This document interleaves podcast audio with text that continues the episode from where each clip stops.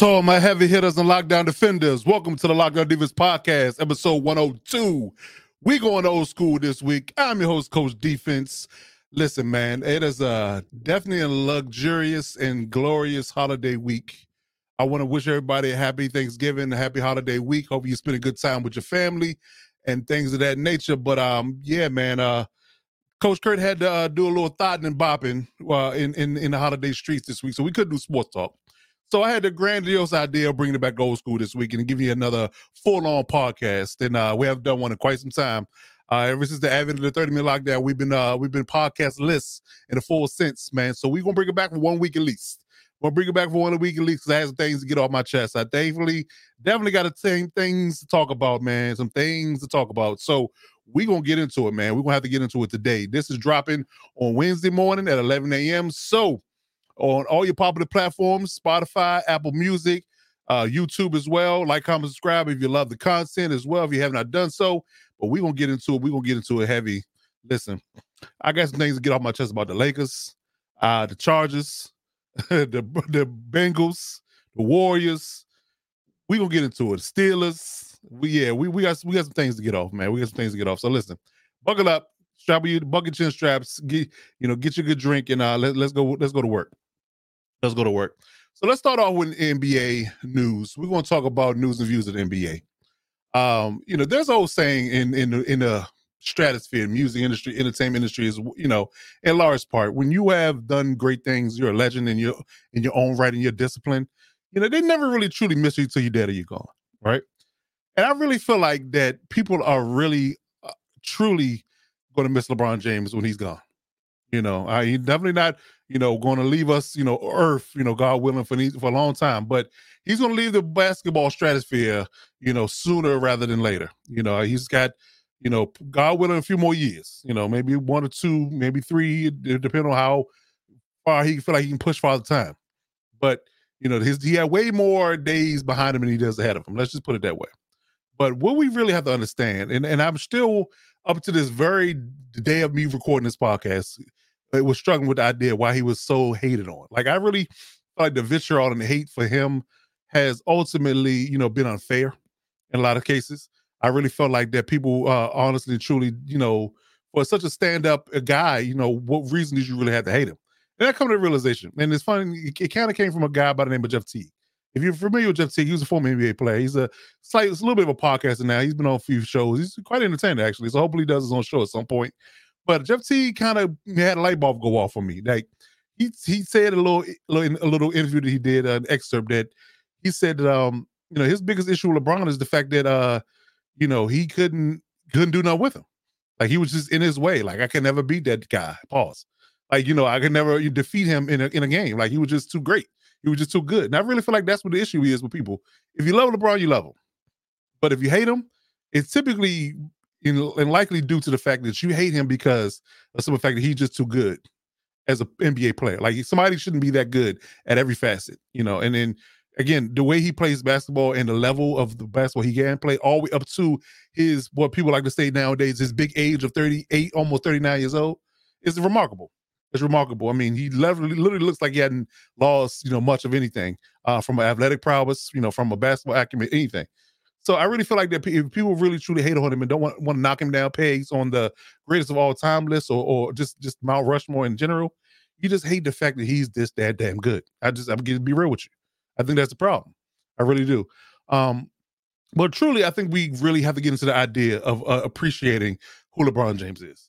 Yeah, again, he'll be 39 at the end of next month. Right, he's 38.9 years old. That's why I like to equate it as from mathematical mathematical perspective. 38.9 years old. And let's just look at what he's doing this season. And I can think we're about 15 games in at this point. So let's just look and see exactly what he's doing as, as a player. He is averaging 26.4 points a game, 8.2 rebounds, 6.5 assists. He's shooting 67% from the field at 38.9 years old. I mean, come on. I mean, just listen nobody that has has played up to the level of his age that he is at at this moment has come anywhere close to that, have sniffed anywhere close to that. I think that mo- the highest average for a 38 year old player was, was like 6.9 points a game. I mean, that's clearly a 20 points uh, skewer that he's on. He's 20 points above the league average of 38, 39 year old players. You know, because you had some players like Vince Carter and a few others that played up to 39, and they were not averaging nowhere near close to anything of this realm in this in the stature. Not only the fact that he is the doing this at, at a clip of uh, 26 points, four, four, points a game, he's also doing it and, and looking like practically the best player in the in the game right now. I mean, he's looking like a top five, if not top three, maybe maybe top one player in the game, just based upon his performances in his first 15 games. And and and, and as a Lakers fan, to be honest with you, he's needed it. They've needed it. And you know, I, I really gonna get into the idea why that that kind of needs to change at some point soon. But just what he's doing right now is remarkable. I mean, let's let's just say what it is. You know, and I really feel like that people really need to start to appreciate the greatness of LeBron, man. Like, because nobody's done anything close to this at this age and, and being this dominant. I mean, let's just be real about it. Like I said, and his dominance is truly based upon the fact that you can't conquer him. You know, he can guard every position. You know, he's been all defensive team multiple times, MVP multiple times, scoring leader, assist leader. You know, I mean, again, like I said, you know, is what player have you known in, in the history of the game can guard all five positions in any stretch of his life? You know, that and that's and that's the thing. And that's why I think people need to understand that once he's gone, and you look at the future, if you look down the line of who's gonna be, you know, next up or going to take the reins that he's that he's held for 20 some odd years, there's not one. It, it might be a myriad or, or, a company of people that can hopefully carry the league after this point. But the way LeBron has carried this league been a face of this league for 20 plus years is can't it's not gonna be duplicated. So when he leaves, the game is gonna change. I'm not gonna say the game is gonna be, you know, a failure or fall off or or do things that are going to be less appealing per se. But I think the NBA understands that once LeBron retires, it's going to be different. It really is. So just understand and appreciate the man for what he is, because again, once he's gone, he's not coming back. That's just the fact. You know, just age and, and what else he has accomplished. I mean, 39,000 points, all time leading scorer, four time champion, hopefully five time if I have my way.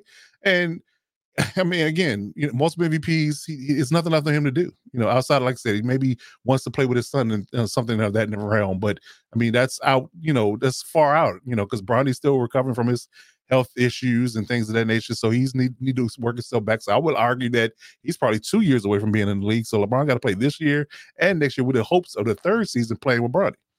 So, but yet again, very, very, very close to the end of this reign. And and I use reign on purpose because again, they call him King James. You know, so understand that LeBron is a person, as a man, as a player, and as a all-time great NBA player, should be appreciated. You know, if you choose to hate on him, you're just doing it for clicks and and and yeah, I guess you can say shock value and things of that nature. It shouldn't be anything that you should honestly can truly purchase the state and have a good faith argument to say why he is in he is one of the greatest players, if not the greatest player of all time. I mean, it's just it's hard it's hard to argue that.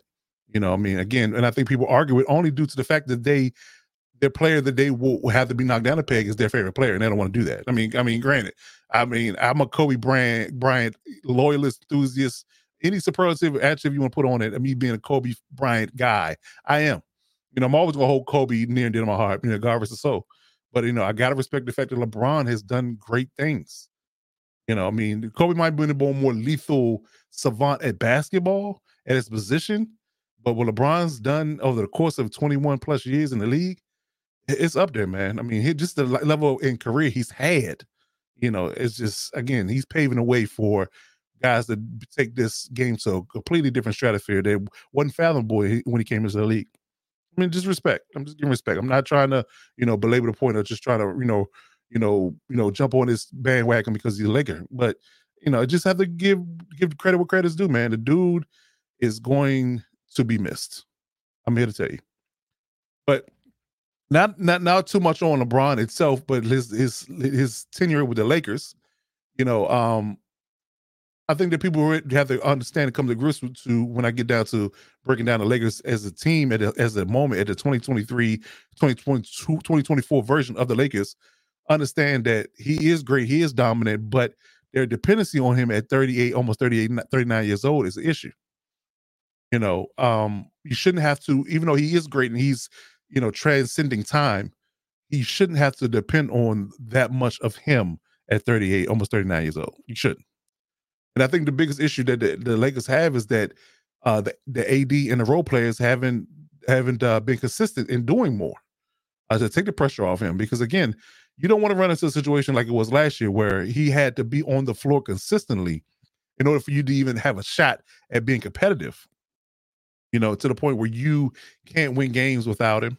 Uh, even on middle, in even when it comes down to middle of the road teams, you have to be able to win games. You know, complimentary of him being there, but he, shouldn't be the determining factor. Your plus minus shouldn't be astronomically different with him on and off the court.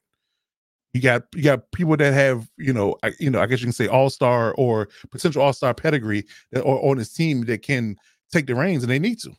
You know, guys like Rui, D'Angelo Russell, Austin Reaves, you know, to name a few, Gabe Vincent off the bench, Jarred Vanderbilt, who when they come back off injury, those guys need to step up and and play a better role um, and take the pressure off LeBron because you want to be able to manage him, um, you know, in his minutes and come down to the idea of him being healthy and spry in the playoffs, where if you need him to take over a game, he can.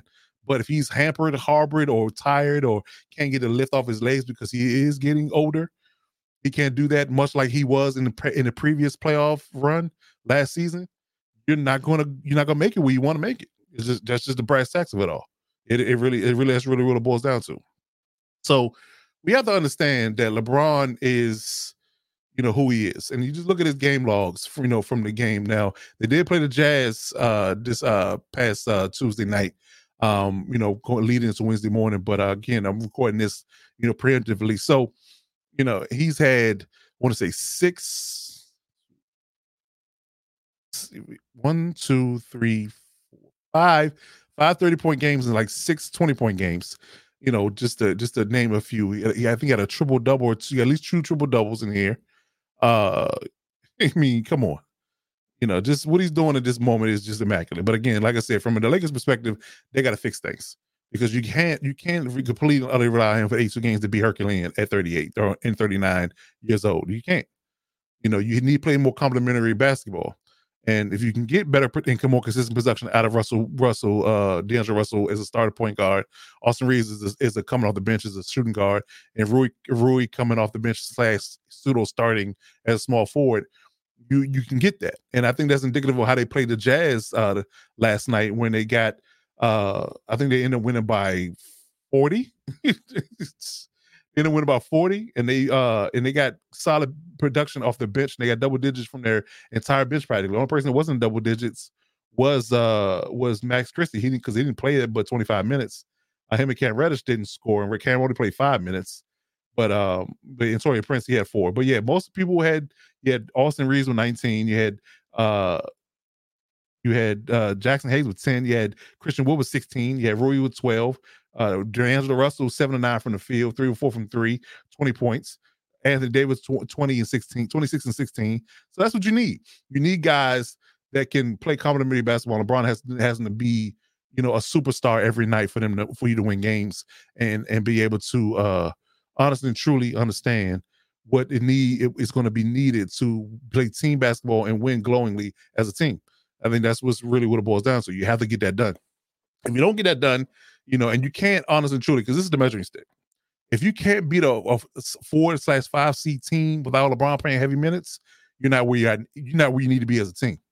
And I think they proved that you know with the Jazz being a you know pseudo decent team, and they're struggling a little bit right now, but they have good talent on their team. I think that if they can if they can get production like that from their supporting cast, AD leading the way, then they'll be fine. So LeBron can pick his spots and be good when he needs to be but he doesn't have to be good every night in order for you to win games. But but that's been a case up until now. And I think part of it is getting healthy. Gabe Vincent coming back, Jarred Vanderbilt coming back, add to that. Getting better on defense um, in the early parts in the middle of the game is going to be paramount as well. But I think that those those two things need to happen. Being better, get well, three things: getting healthy, or getting uh better on defense in the early part of the game, in the middle part of the game, because they've been down several games in this early season where they've been down and had to fight their way back in the second, third, and fourth quarter just to be in the ball game. Can't have that. You know, like I said, LeBron got to come in and play heavy minutes to save the day, practically, either facilitating or scoring. again, you should not and sh- you shouldn't want to have to on him that heavy to play uh solid basketball. So that being said, those things need to change. If you change that consistently and it happens on a on a night in and night out basis, the team's gonna be where it needs to be. Come all start breaking and they'll be hitting and rolling on all cylinders. And the next time they play the Nuggets, it should be a different ball game. But that's the bar. That's the bar we that's the bar we are setting, and that's the bar you're trying to reach in order to knock the champs off, you know, in order to be able to understand that you can compete and uh, and hopefully win the West. But we'll see. We will see. So yeah, so that's my Lakers take on it. Like I said, LeBron is is who he is, and he needs to be, you know, understand, appreciated at this point, and and not so much, uh, you know, to the point where you browbeat him for, you know, uh, you know, I guess you can say you know, non good faith arguments. Have non good faith arguments to, as to why you hate him, or just hate him because he's going to knock the, your best, your favorite player down a peg. It's just it's, it's unfair. It really is unfair. So, shout out to LeBron. Keep doing your thing, and hopefully the Lakers can uh, heed my uh, suggestions and get better as a team. All right, so it's talking about a team that has isn't getting better as a team. The Golden State Warriors. The Warriors are struggling right now. They are really struggling right now. Um, and I think it's, it's time to ask the question: Is it over for the Warriors as we know it? Because um, I had my reservations about how the team was constructed going into the season, and um, they kind of fooled us a little bit when it came down to the idea of who they were, a little bit, because um, you know they they were they ran they ran off a, you know a good little stretch of, of games, um, you know early on, and they were you know they were in they were in a hunt, I guess you can say um, in regards to uh, you know being an early contender in the West. I think they won one, two, three, four, five out of their first six, and uh, uh, six out of their first eight. So they were yeah they were six and two uh, at, at as of November sixth. Um, but since then they've lost uh, six straight, and now they're six and eight. so yeah, it's it's rough. It's rough. It's rough. And like I said, um, I believe that uh, you know, the way the team is currently constructed with the Chris Paul move and and Klay's uh play and Draymond's antics, you know, and, and their bench or lack thereof is is an issue, or, and it still is. Um, you know, so the idea of them, you know, jettison Jordan Poole and things of that nature. Now, mind you, Jordan Poole isn't doing himself any favors in Washington either. But I think the idea of them being a team that you know is in the conversation of contender, I think that time might be passing. Uh, and I think that you know Klay Thompson's play is not going to do him any favors in contract negotiation because he's looking for an extension. And I, I, don't truly believe that they are going to be where they are currently constructing. Unless they can somehow, some way, make a move of some sort to better their bench and better their uh their starting group. It's not going to happen for you. It's not going to happen for you. And I think that as much as I love Steph, um, in particular, and I love Klay as well.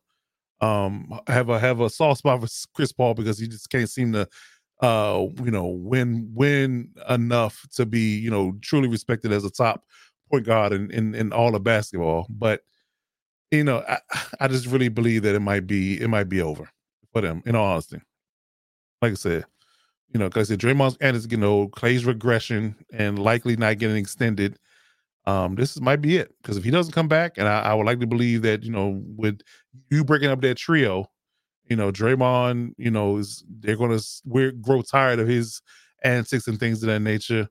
And um, and I think their biggest and most glaring problem is that they're too highly reliant on Steph Curry to win basketball games.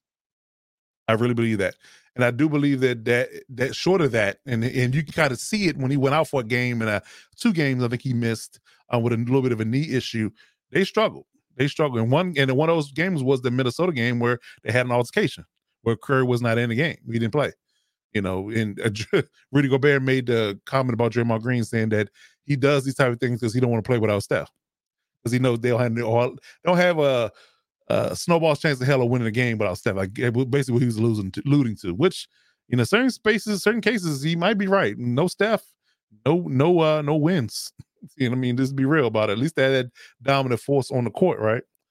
But I mean, you can see it for yourself. I mean, look at look at the look at the schedule and look at what they've done uh, up to now. Um, it's not great. Like I said, they ran off. You know, they were six. They were five and one.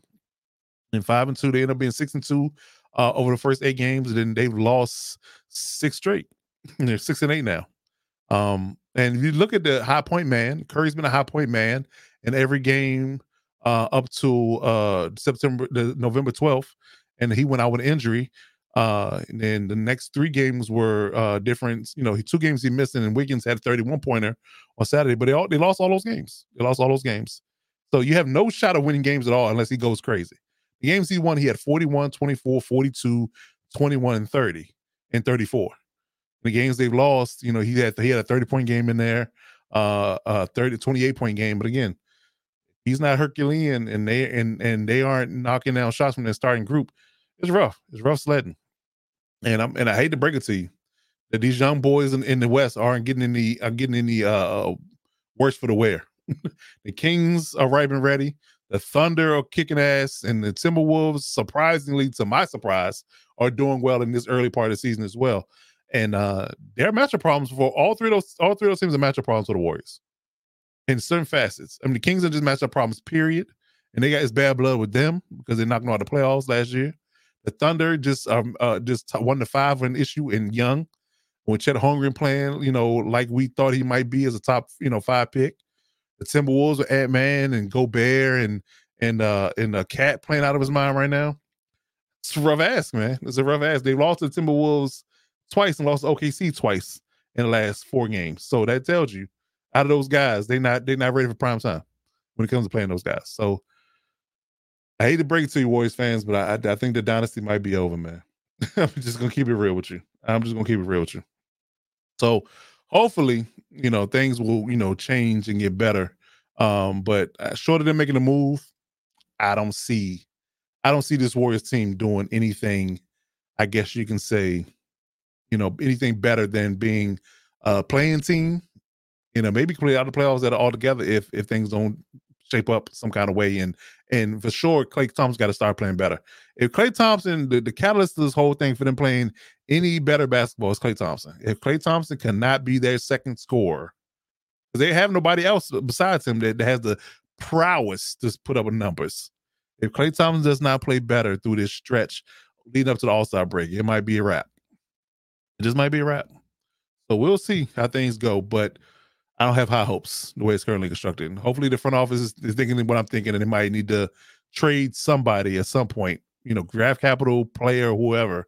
You know, maybe they can get something for Klay because they don't feel like they don't feel like they're going to extend them and try to make a run. But you know, I, I would argue that breaking up the band might not be good either. I think they're they're a package deal. So if they're not together, they're not effective. But you know, it remains to be seen. We'll see that's my wrap up for the NBA, man. Like I said, the Lakers, you know, I'm looking for them to you know take steps in the right direction. Um, looking like the playing tournament is, is really going well for them, and I do believe that they are starting to gel. And I can't wait to get Vanderbilt back on the court as well as Gabe Vincent, and hopefully we can get these guys on the court and start you know shoot better from the outside and things of that nature, and playing better defense and uh, not being so rely- reliant on LeBron um, to carry you uh, night in night out as if he's 25 years old. Then we'll be better off because we got the talent. People just got to play better. And the Warriors, I hate to see it happen to you, man, but I think it's over. I really do think it's over, but we'll see. We'll see. All right, so let's flip over to the NFL.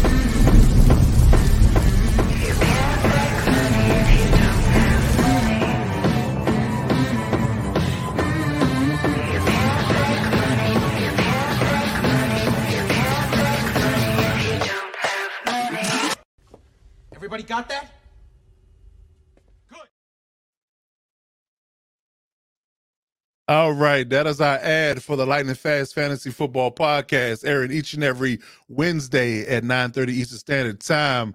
We are pre-recorded this week, as much like the podcast is, uh, because of the holiday. Uh, so that will go live uh, today at five o'clock. So uh, if you need a fantasy advice and need some uh, much needed, you know, consulting when it comes down to your fantasy football team, uh, you need to get that uh, that sure uh you know vibe that you want to you know make these moves and, and, and get things done in fantasy this week. Check that out. Uh like i said each and every week during the football season we give our, our takes on the fantasy football world and we give you our breakdowns of what we think is going to be good for the nfl week and we've come to fantasy football. And if you need those that need that advice and get things done in short order trying to get that money trying to get to that bag in fantasy football check that out as always each and every week. So we're moving over to the nfl as we move on with the podcast right? And this is where things get interesting for me uh, NFL is definitely a topic that uh that I had ready to go on my docket this week, and um we're gonna start with this the Los Angeles Chargers. We're gonna start there. Um, you know, there is a lack of accountability going on uh with the team and the head coach in particular, and I want to finally address it. You know, I understand and I really get uh you know NFL coaching uh in in, in breath. I mean, I've been a I've been a player, I've been a coach in my lifetime, and I get it you know, and I, t- I tend I tend to give grace when it becomes comes down to coaching because it is hard and it's even harder to coach defense in NFL. But when you come down to the idea of you have a lack of accountability and you don't honestly truly be you know upfront and realistic about what's going on with you and your team, then that's why I draw the line. So it has been three years, you know, two and a half, almost three years with Brandon Staley being the head coach of the team. And I'm tired of being silent about the miscues and the fumbling and bumbling that's going on with this coaching regime. So it's time to it's time to air our grievances. It's just it's just time. It is time. No no time like the president when you get on the podium and lie through your teeth about what the issues is, what the issues are when it comes down to the team. You refuse to take accountability for your actions, right? So lack of accountability the Brandon Staley way. So uh, you know, if you are familiar with uh, you know, his regime, I'm gonna I'm gonna break it down for you. I'm gonna break it down for you, short order. Um, you know, it's it's a lot, it's a lot that's been going on, you know, when it comes down to this team, right? It's a lot been going on, a lot uh, things have gone wrong. Uh, you know, to, to put it plain. Uh, you know, I highlighted a few things on screen here. You know, when it comes down to Brandon Staley and his uh inability to coach this team defensively, you know, it's it's been a myriad of things. So he has sold the Chargers, you know, from the moment he got into the uh, interview room on the idea that he can transcend this team and take it to heights that has never been before, which he's completely and totally under delivered on. Let's just be real about it. You know, from the issues, you know, on the field to the to the quirky play calling, the quirky decision making, the quirky time management. It, it's it's been a, it's been a, been been a mess. It's been a myriad of issues, and and I have, if you line these things up in totality, I'm very surprised, very surprised that he has, and from normal standards, still have his job. I'm highly surprised. There's not much that's gone right with him in his regime. It hasn't. It's not. You know, so when you get down to the idea of what has happened and what's been an issue, right? You know, and I and I look this is from a, a venue or or a, a microscope of being a defensive minded coach, right? I played linebacker, I coached defense for a number of years, right? So I look at it from that perspective, and I've seen from the uh, onset in the in, in the inception of Brandon Staley's air quote scheme, it's been a problem. I've seen multiple issues with misalignments against heavy run fronts. I've been harping on that for a couple of years. The communications on defense has been problem. Uh, in in certain cases, in a, in a lot of cases, I mean, I'm just I'm not going to sugarcoat them. In a lot of cases, I haven't seen the translation from from sound film and tendency study of their opponents. Uh, again, lack of a sound fundamental technique on defense has been an issue across the board, and this is coming from you know, rookies, middle of the road guys, and and former Pro Bowlers have had that issue.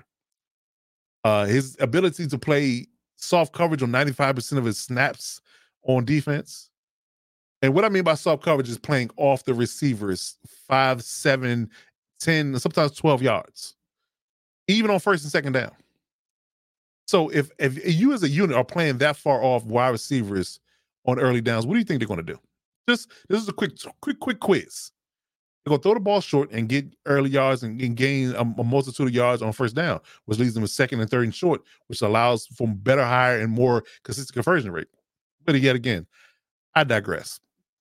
95% of time he plays soft coverage on first on early, even on early downs. That third and long, that second and long, that first and long. First and 10. Soft coverage. Been bottom five in run his whole year, her three-year tenure. Bottom five in total defense in his third in three-year tenure. And in, in this particular year in 2023, he's been bottom tier pass defense. Now, the pass defense has been his calling card, or has been his one thing he can wave his flag at for the first two seasons. The third season, that's been been the worst in the league as well has the second highest salary rate on defense in the NFL in the last two seasons, which means he's paying the most in salary cap on defense. The players that he wanted, the GM got for him and paid him, they could just air quote going to fit this scheme, and he's got the second highest salary cap rate on defense in two seasons. Had the bottom five defense in the league. Curious and questionable calls on fourth down. They have ultimately lost the Chargers games. They they're either first or second at this very moment in in games one won or lost by three points or less. I think mainly lost, mainly lost by three points or less.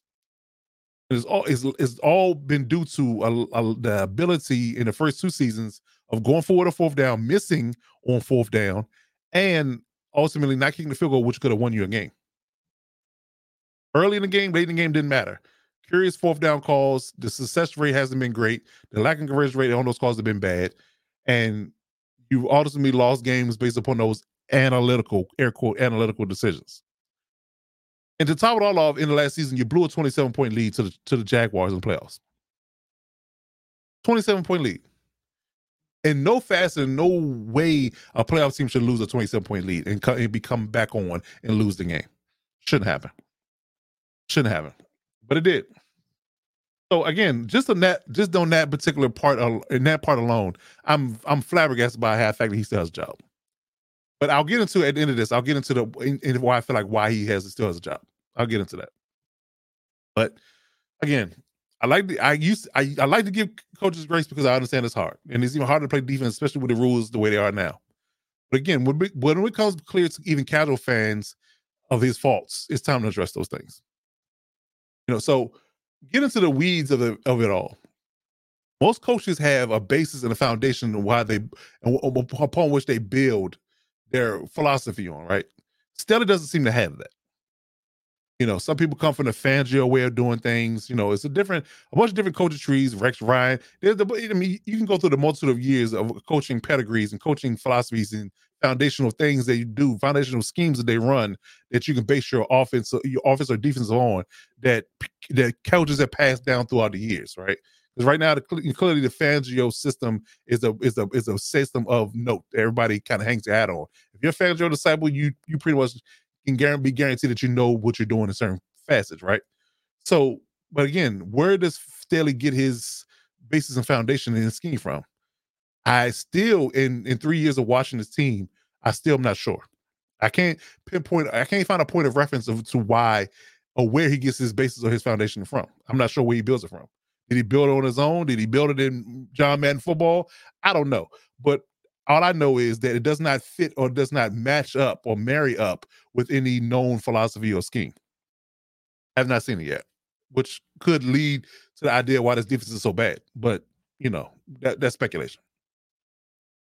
Also, most coaches have a, a scheme or pedigree that they follow.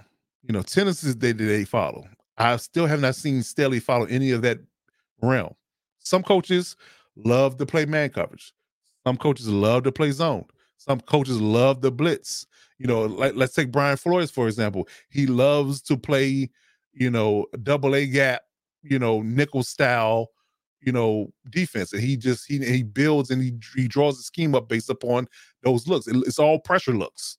He looks like he's pressuring you on every down. Whether he does or doesn't is is is left up to question.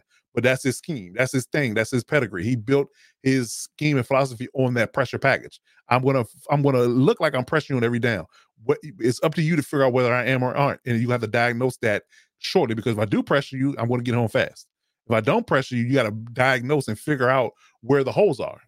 It's very it's a very complicated complicated scheme. It's why it takes a little while for teams to kind of pick up on Flores' system.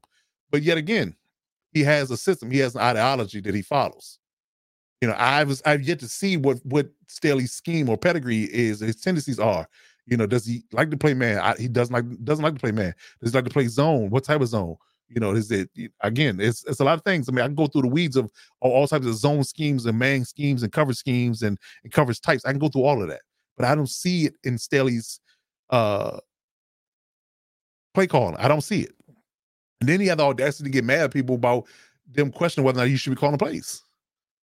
It, again, it just doesn't match up. Doesn't match up. It's very, uh, very much of a lack of accountability in this, in this, in this regard. You know, it also doesn't seem. He also seems to follow an analytical ideology that does not translate to the field.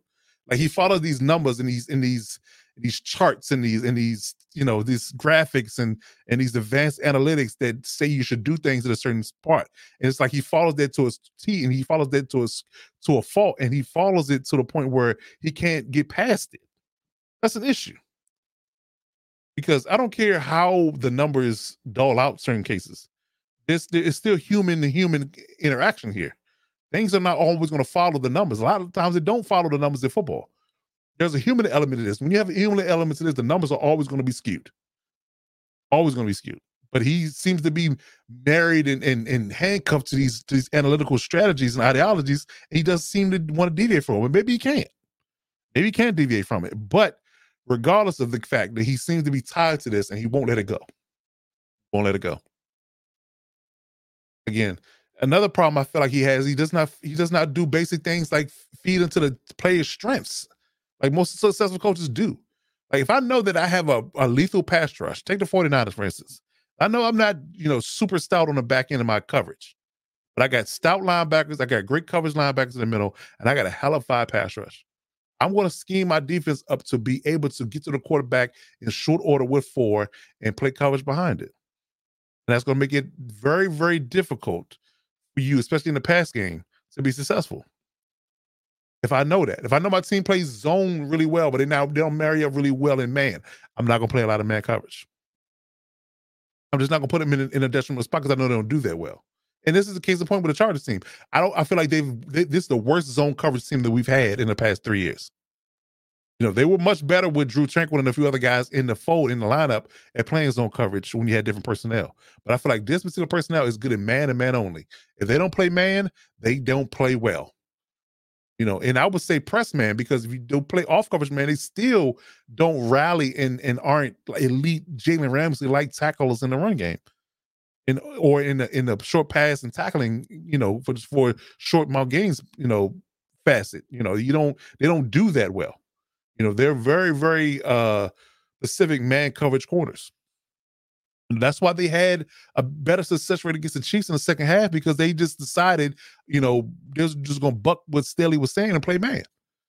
They were going to check out whatever he was calling and play man. If they did more, they probably would win more games. But yet again, you can't keep going against the coach, but so much because you might get yanked and get sit down. You know, so you stuck with that particular aspect of it. But they shut the, the Chiefs down for the most part in the second half because they play man. That's what they do best. You know, I mean, sooner or later they're gonna figure you out and figure out how to beat you in man because they're gonna do certain things on the offense. But you got to lean more into that. You can't play a myriad of zone. When you don't play zone well, and off coverage zone at that.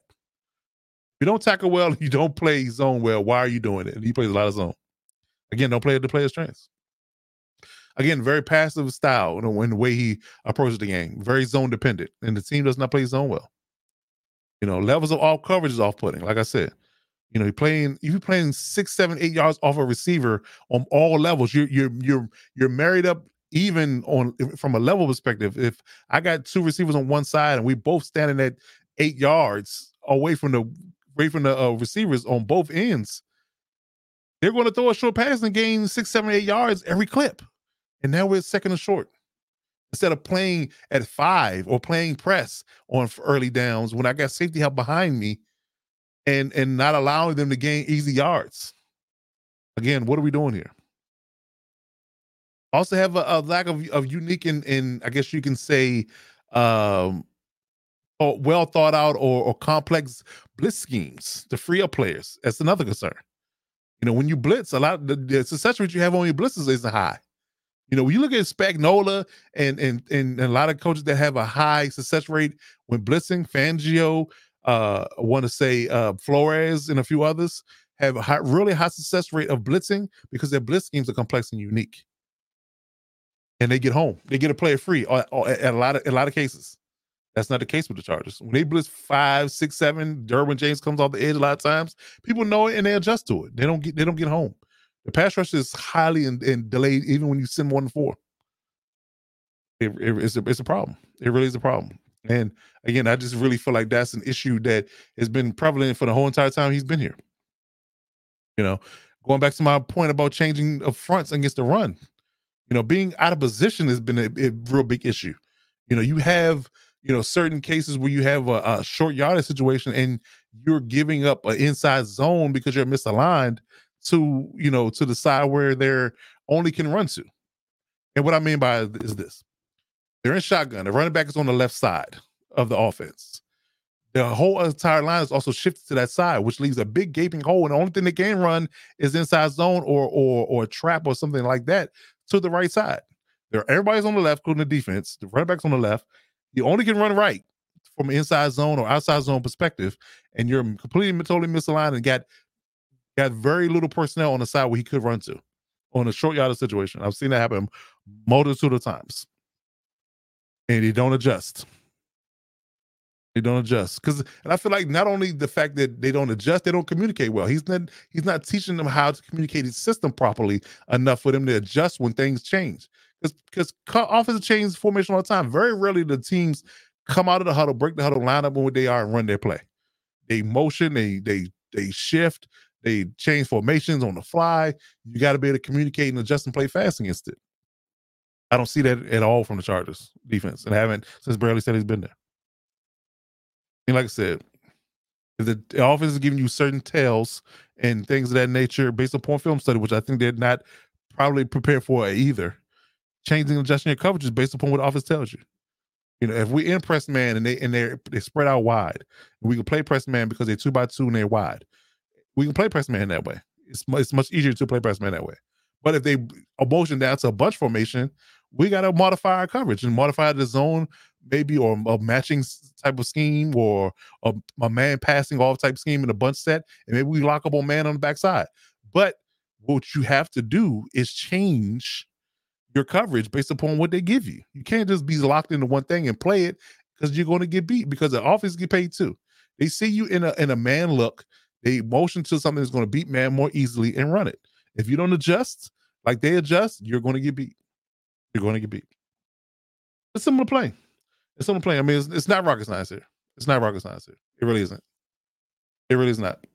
So, holistically, that's that's my issues with Brandon Staley, and and and the myriad of things that I've listed. Like I said in, in the top of this, I'm amazed that he still has a job. I'm amazed. You know, and I get why that is for the most part. And I've said this on multiple occasions. I'm gonna say it again. The, the the Spanos family gives grace to coaches way more, way more than most owners do. Way more, way more. They give them they give them grace way more than they should.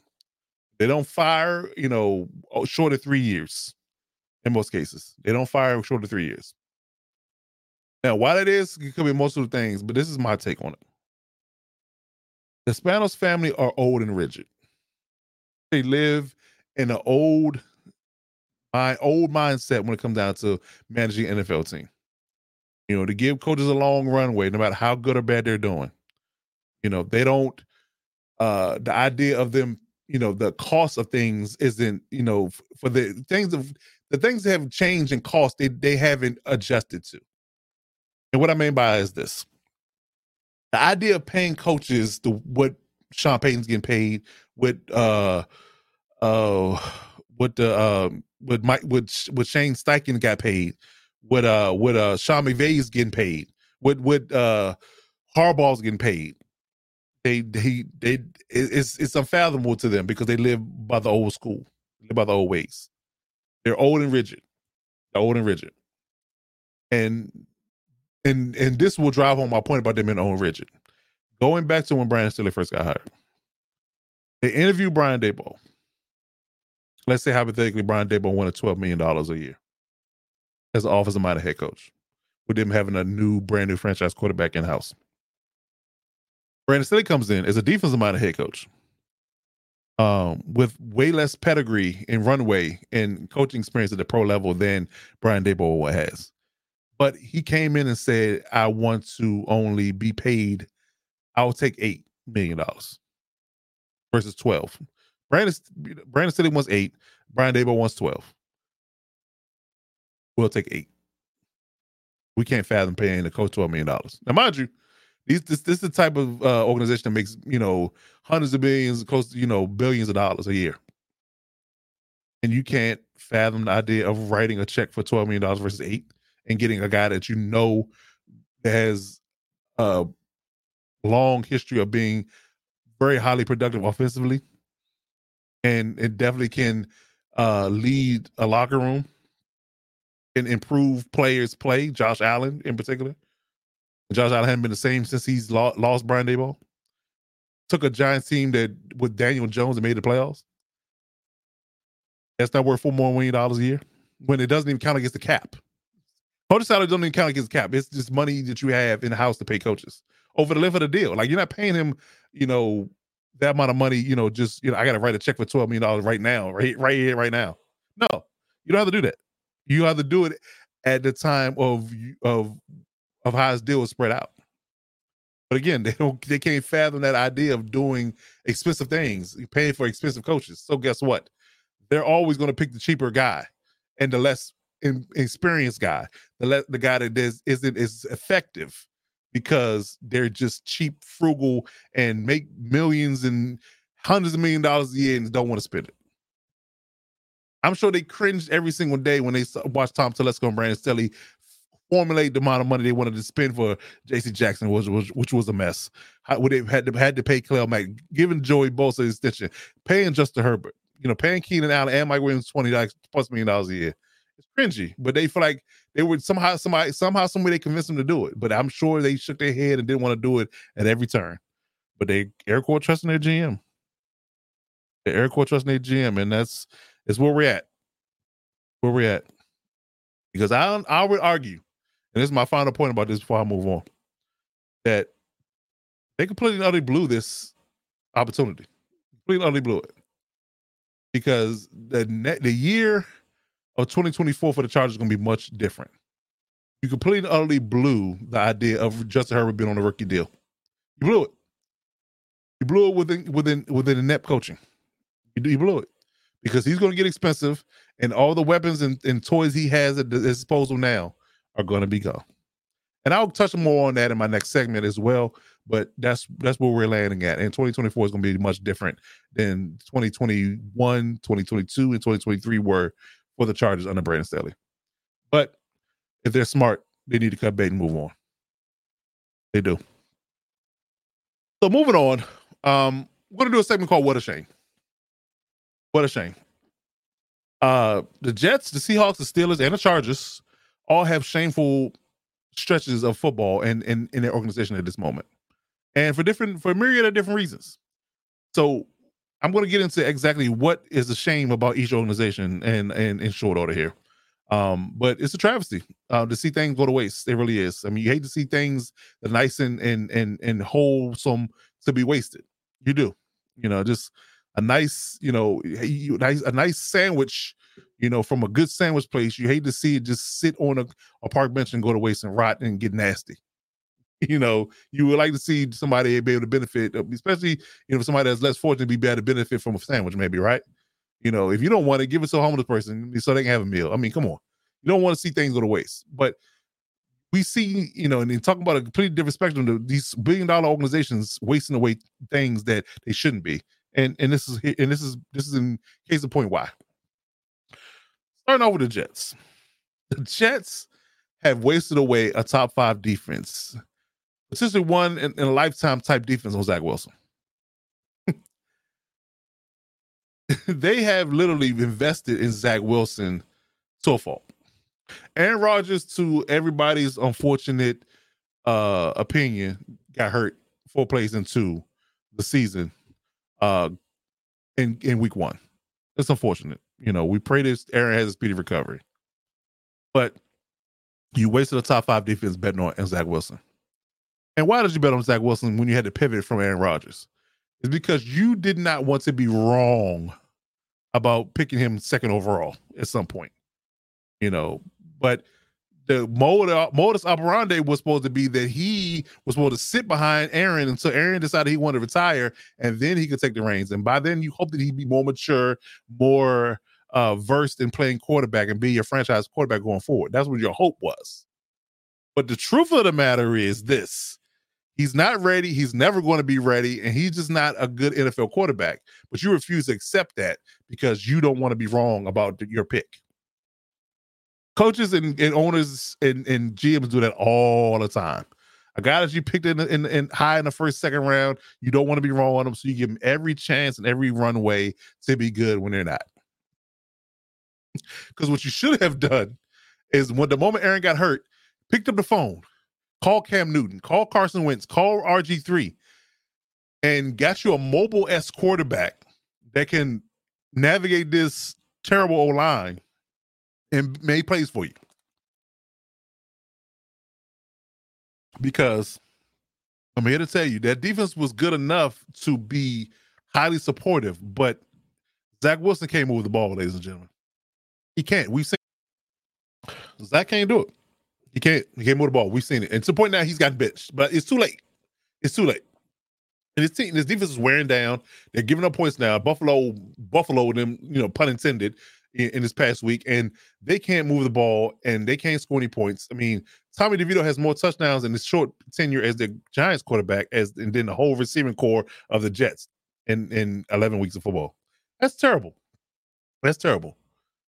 But instead of get going out and get you a veteran quarterback, you know, that's sitting at home doing nothing and ready to play, been working out and and and can get things done, you know, move around, improv, do all those nice things that a, a, quarterback that of their stature can do at minimal dollars. You decided to bet on Zach Wilson and you wasted away a top five defense. It's terrible. It really is terrible. And, and it's, it's completely utterly unwatchable. And you think you mean to tell me that Tim Boyle is going to change the, the fortune for you at this point? And you're hoping and praying that Aaron's come back? Let's be real. Aaron is a attention whore. Much as I you know, respect his prowess as a quarterback, generational level quarterback, throwing the ball. He's an attention whore. He's a diva. He wants attention on him. There's no way in hell he's coming back to playing with his team at any point. And if he tries to play on that air court and repair Achilles, he's going to bust it again and be done for good. So you might want to save him from himself and let him sit out and play next year. That's what you should do. But yet again, too little, too late. Too little, too late. It is a mess and it's completely unwatchable. In NFL, do us all a favor. Take the Jets off of any prime time or standalone games going forward. Flex them out. We don't want to see it. It is rough to watch. I don't want to spend two and a half, three hours of my life watching that garbage. I don't. I don't. And I'm upset with I'm upset because that defense is transcendent. And then if certain quarterbacks in this league, i.e. Justin Herbert, although somehow another somehow another Brandon was could figure, figure out a way to foul it up that him having that type of defense will definitely catapult him to the stratosphere. Any quarterback, any elite quarterback, any elite quarterback that does not have a top five defense, give give Trevor Lawrence that top five defense right now. See what he does with it. See what he does with it. They go far in the playoffs. Promise you.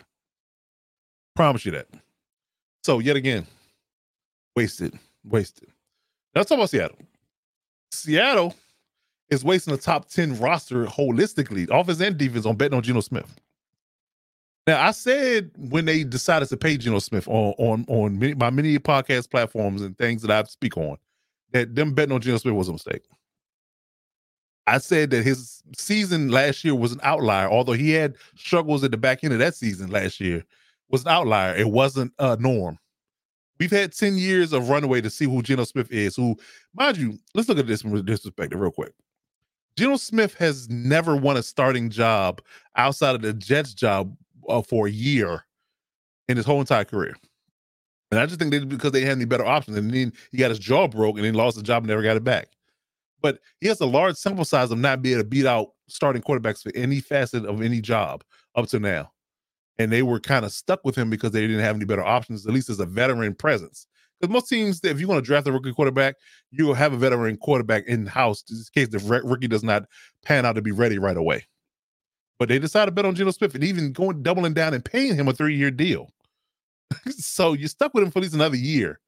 And you have three quality receivers, two quality running backs, a top 15 O line, top tier secondary, uh, uh, improving in in in in transcending you know, on on the way to transcending pass rush and interior D line. You know, when I don't got with Leonard Williams in, in, in trade, you, I mean, you got players, but your ceiling is Geno Smith. Instead of getting younger in any facet or trading up for that matter, taking that draft capital that you got from the Russell Wilson deal and and trading up to get a quarterback in this past draft, you decided to bet on Geno because he had an okay year last year and it got me the playoffs. But again, that's your ceiling. And that's let's be honest, you that ceiling is there and only there because you are in a weak NFC. If you're if this see all the Seahawks team was in the AFC, they not would not make the playoffs. Period. Would not. And now you get to the point where he's regressing and, and folding back into what he's been his whole career, and then you're stuck because again, you've all now granted they've hit on the picks that they've they've used in in the Russell Wilson deal. They've hit on practically all of them from a personnel perspective, but that personnel void of a, a, a transcendent quarterback is nothing in this league. This this day and time in this league, in this time, in this moment, it is nothing. You get nothing for your for your investment. You got all these stud players around you on cheap deals, and they can't get out of the first round of the playoffs because guess what? Your quarterback is special. Now you're stuck again because you have another draft class of quarterbacks coming out that's going to be l- legit. You could have five or six quarterbacks go in the first round, and you don't have any draft capital left to trade up to get one of these rookies anymore. You know, it's a surefire hit like a Drake Maye, Caleb Williams S type player, Michael Penix maybe. You know, um, Jayden Daniels, somebody like that. You don't have the ability because you unless you mortgage your future, which you could have, you know, ultimately, you know, took those taking those picks, knowing these kids wouldn't come out, and you could have taken those picks and and and bet on a high pick for the future, kind of like what the Bears didn't get in the Panthers pick. You know, going into this draft, knowing what the draft guys going to look like, you could have did that and look forward to the future and get your quarterback then. But now you don't have the ability, and you're going to be a playoff team, so you're going to be picking in the middle rounds, middle to late rounds, uh, in in the upcoming uh, draft anyway because of your record. So I really think you completely utterly squander the idea of having uh, a, a good quarterback come in and be and be uh, a catalyst to the team to take the team to the next level. Because again, you don't have any you don't have many holes in the secondary, the D line, the linebacking core, O line, the receiver. You got it all, but your issue is your quarterback. And look at what Patrick Mahomes is doing with mediocre talent in the skill position level in a good defense versus what Geno Smith is doing with great personnel and and a mediocre quarterback play. You switch those two, this this Seattle team goes to Super Bowl and wins it every year, and it, and it's all cheap, and it's all cheap. But yet again, that's the decision they made, and they doubling down and tripling down on it because they don't want to be wrong about paying Geno. And uh I'm sorry to hear you tell you these folk, but Seattle fans, the front office got this one wrong. Sorry to tell you. Sorry to tell you. Moving on to the Steelers. The Steelers having a similar problem. They have a similar problem. They are wasting away a top tier defense on Matt Canada and Kenny Pickett. Now, you know, at the recording of this, this actual day today that Matt Canada got uh, relieved of his duty. So, which is interesting enough that we preface this by saying that we wrote this thinking that Matt Canada was going to be the OC, but he got fired today, like oh Tuesday Tuesday morning. Let me say it that way. He got fired Tuesday morning, so he's no longer there. But you still have an issue with, about Kenny Pickett being your quarterback. And I want you to understand something too about Kenny Pickett. You know, I understand that you're in a, in a quandary in a sense, right? Because you know you were moving off of Ben, and he was going he was going to be dead money on the books for a year, and you needed a cheap option at quarterback. But at the time frame that you were uh, in need of a quarterback, there were no good ones in the draft. there were no good ones in the draft. That was it you know, and and and in hindsight, you what you should have done is paid a veteran like the guys I named before you, RG three, Cam Newton, Carson Wentz. Should have paid one of those guys for a year or two. You know, I think that would have been a better option than what than what the Seattle did by getting younger everywhere else and being good everywhere else and have, having a mediocre quarterback versus the Steelers because you know I think there's a whole different dynamic there. But again, you should have paid a veteran quarterback to be and have a more favorable option come up later than taking Kenny Pickett in the 2022 draft in the first, in the first round of, of all things. He's the only quarterback taking the first round, and there was a reason for that. You reached, and everybody else didn't, and they didn't get they didn't have a hit rate on any of them. Malik Willis, uh, Desmond Ridder, you know, and a few. Now, Brock Purdy is on that list as well. However, I feel he's a system guy. Him not being in the Shanahan system, I think is going to be completely different for him in different places. So I'm not counting him either. But there were to me there were no viable franchise quarterbacks in the 2022 draft. There were not. You know, so you pair Pickett up with a bad OC, and you made the regression happen even faster. Um, you know, and I go back to my point about them going to give him the runway to do as much as he possibly can to be bad, in my opinion, because he's a first rounder. So they'll give him every chance, including maybe a fifth year option, if if uh if things you know turn around somewhat with a new OC. But there's clear a clear ceiling with Kenny Pickett. It's clear ceiling. He's not a franchise transcending level quarterback. I would have hedged my bet and waited on uh on another quarterback in last year draft for this year. This year for sure. This year for sure. I'd have paid, you know, Carson Wentz or Cam Newton or RG3 for two years and then brought in a, a rookie in in the draft uh this coming season. This coming off season. That's what I'd have done. But at this point, you stuck with Pickett. Stuck with him for two more years, maybe a third, depending on if you exercise fifth year option or not. And he's a is a clear ceiling there. And I think they're lucky and blessed to have Mike Tomlin as a Hall of Fame level coach because he's the only reason why they're going to continue to win ball games. Is his, his level of coaching. That, that's that's just really the what it really will boils down to. Because they will clearly it's clearly be either outside of the playoffs, barely missing it, or in the playoffs and barely making it for the next two seasons at least while while, while Pickett is there because they have they have the talent as well. They're they're similar to what Seattle has. They have two good receivers. They got a great tight end and Freiermuth. They got an improving and, and better O line. Like Jaylen Warren, who's a who's a late draft pick, who's hitting heavy, um, running the ball now, and and Najee Harris, and I mean Darnell Washington, another great tight end blocking and receiving. Got a, got a top ten, top five S defense. All wasted because Kenny Pickett can't be special. He just don't have he don't have that ability don't that ability. So again, you're wasted away pick and pick it during that time frame when you should have just waited. Get yourself a veteran for a couple years on the cheap and decided that they were going to wait for the right rookie. And they didn't. And they're stuck. So that's what the Steelers are. That's what the Steelers are. Seattle and Steelers have the same affliction when it comes down to the idea of them being uh, held back by their uh, lack of a franchise quarterback. Now the Chargers are a different ballgame. This is like this is like to a point why I talked about them earlier about them wasting Justin Herbert's rookie contract under underqualified coaching. Wasted away. Five years, practically five years.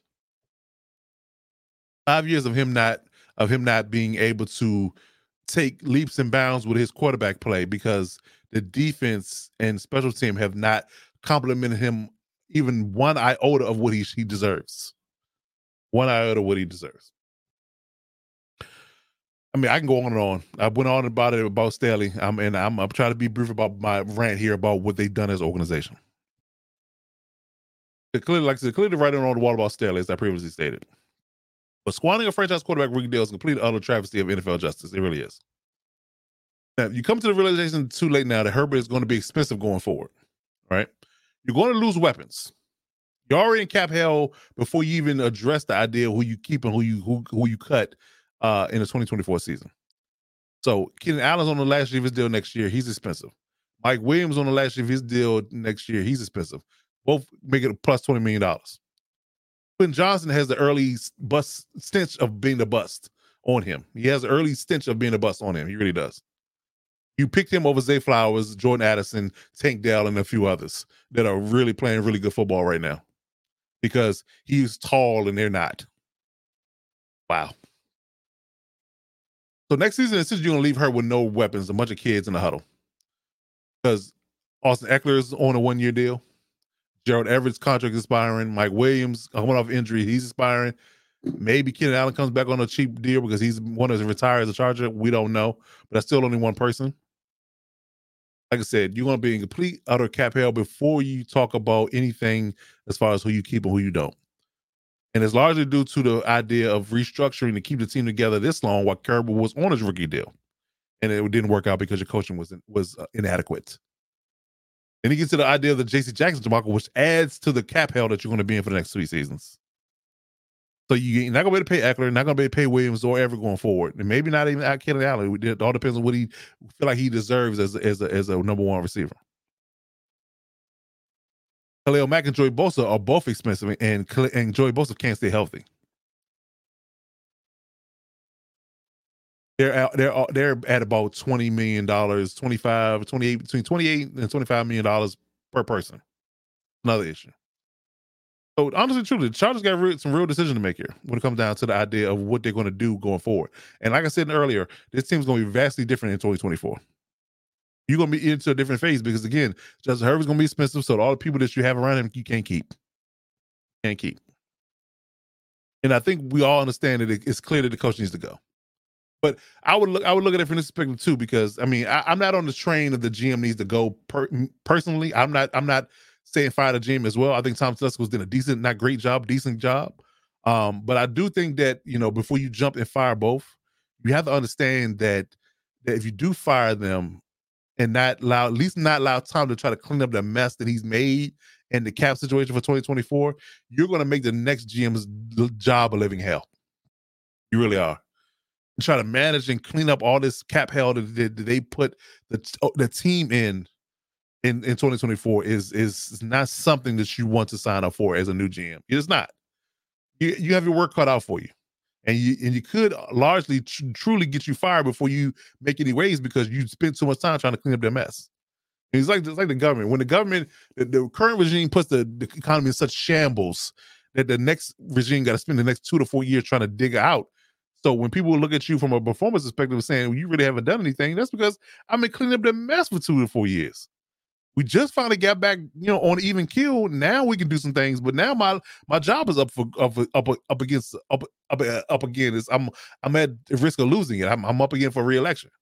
So you know, I, I don't have any leeway, this runway to say I could honestly said I could have done anything positive because again, I'm too busy cleaning up everybody else's mess. So I think the team is in for a clear regression come 2024. It really is. Um, and I feel bad for Justin Herbert. I really do because again, grew up a Chargers fan, you know, you know, you know, Pacific West kid, you know, Oregon Duck, you know, he's he deserves much better than what he's getting. And I'm not thinking so. I don't think at this moment in time, unless some miraculous thing happens where they can figure things out, that it's going to be any different in 2024. I really don't. I really don't. So we'll see how things shake out for the team. But I think they really truly need to be in, indicted in the NFL court to say they got they ruined his rookie deal and opportunity to go far and make waves on a rookie deal while he was cheap. Now he's expensive, and things are going to be different. That's just it. As I wrap this up, I want to talk about Joe Burrow real quick before we get out of here. Um, Joe Burrow is hurt again uh, for the season. Um, he has a wrist issue um, that is going to require surgery, going to leave him out for uh, the whole season. And this is the second time in his uh, five year tenure that he's been hurt um, for a large part of the season, if not the whole. So um, I want to ask the question: Should the Bengals be worried? Should the Bengals be worried um, about his injury history? Um, you know, and it's weird too because eh, you know I had the opportunity to draft him in fantasy uh, over you know, and you know I had a him him and a few other options that were you know not as great, but they were a solid tier. They weren't his tier, but they were solid tier. And I had a lot of trepidation. I literally went down to my, I counted down to the very last second before I selected Joe Burrow because I had issues in, in my spirit about his injury history. It really it really stuck in my craw. Like normally, based upon how good he is as a quarterback, you just, you wouldn't even blink about it. Like you just take him.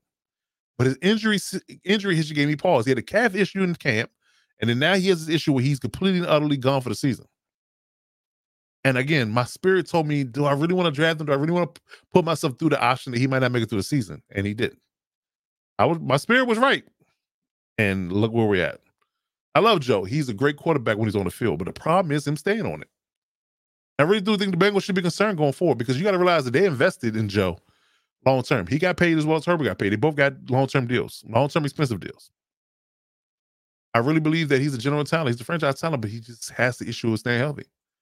And if you look at it from a, a, a breakdown of him being in college and him being in the pros, he's had a myriad of injuries in, in the past five to six years. He had a hand wrist fracture, a chest rib fracture in, in college. He had a he had an ACL, MCL, and PCL tear in 2020.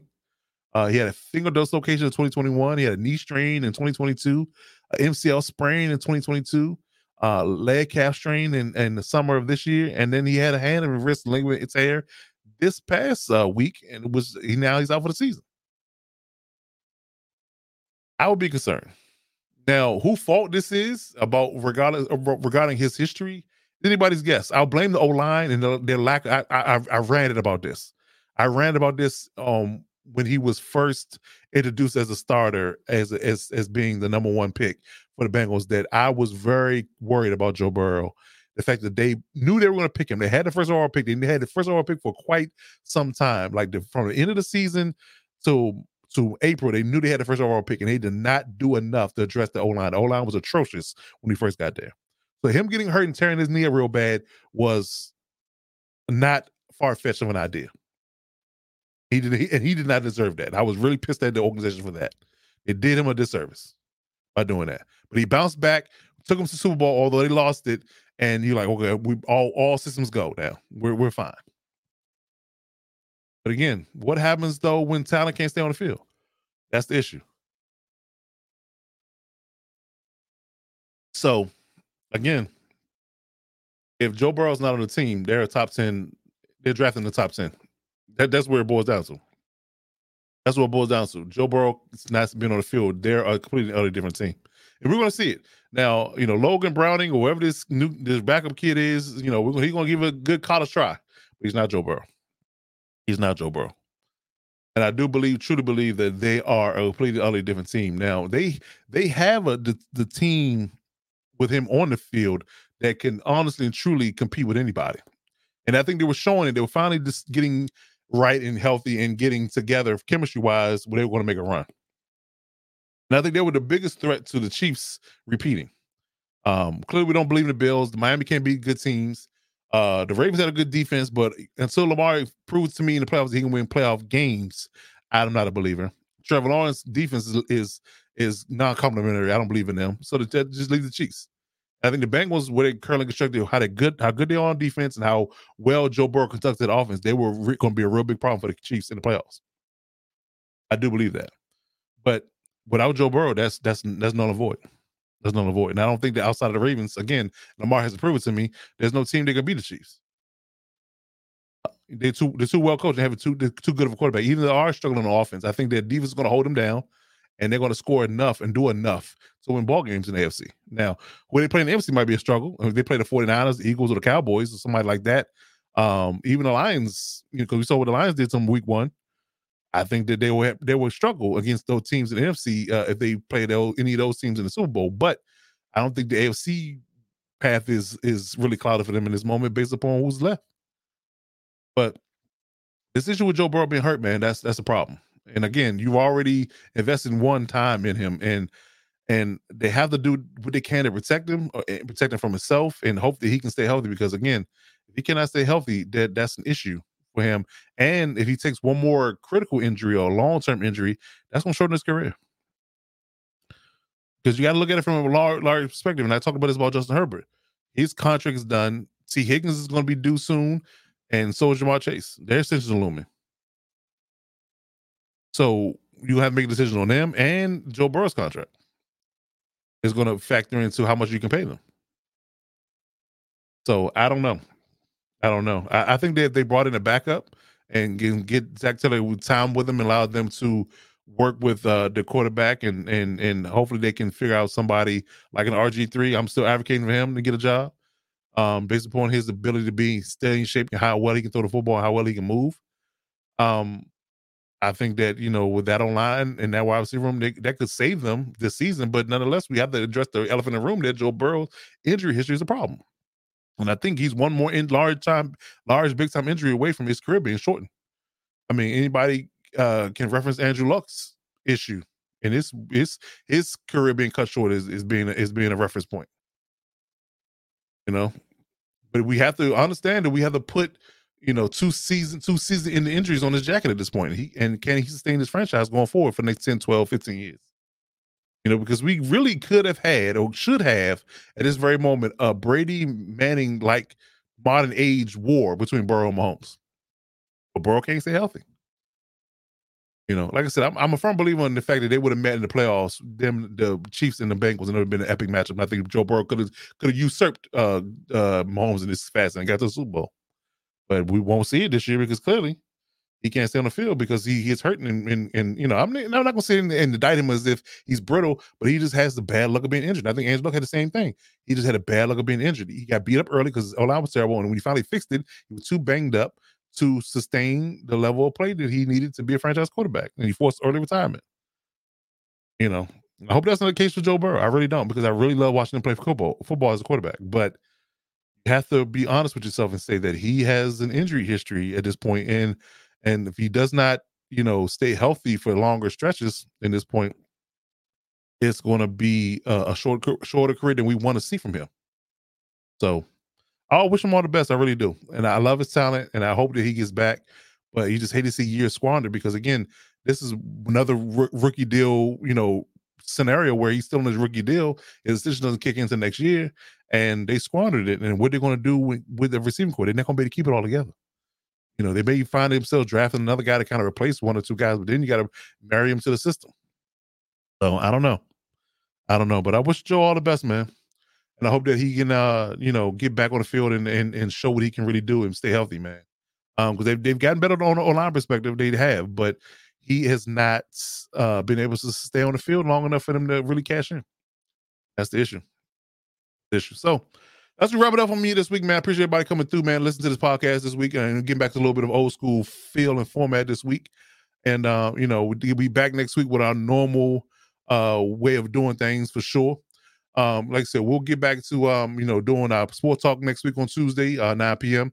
We're gonna do Wild West podcast at 7:30 on Wednesday, AFC West podcast, and the Lightning Fast Fantasy Football podcast at 9:30 on Wednesday.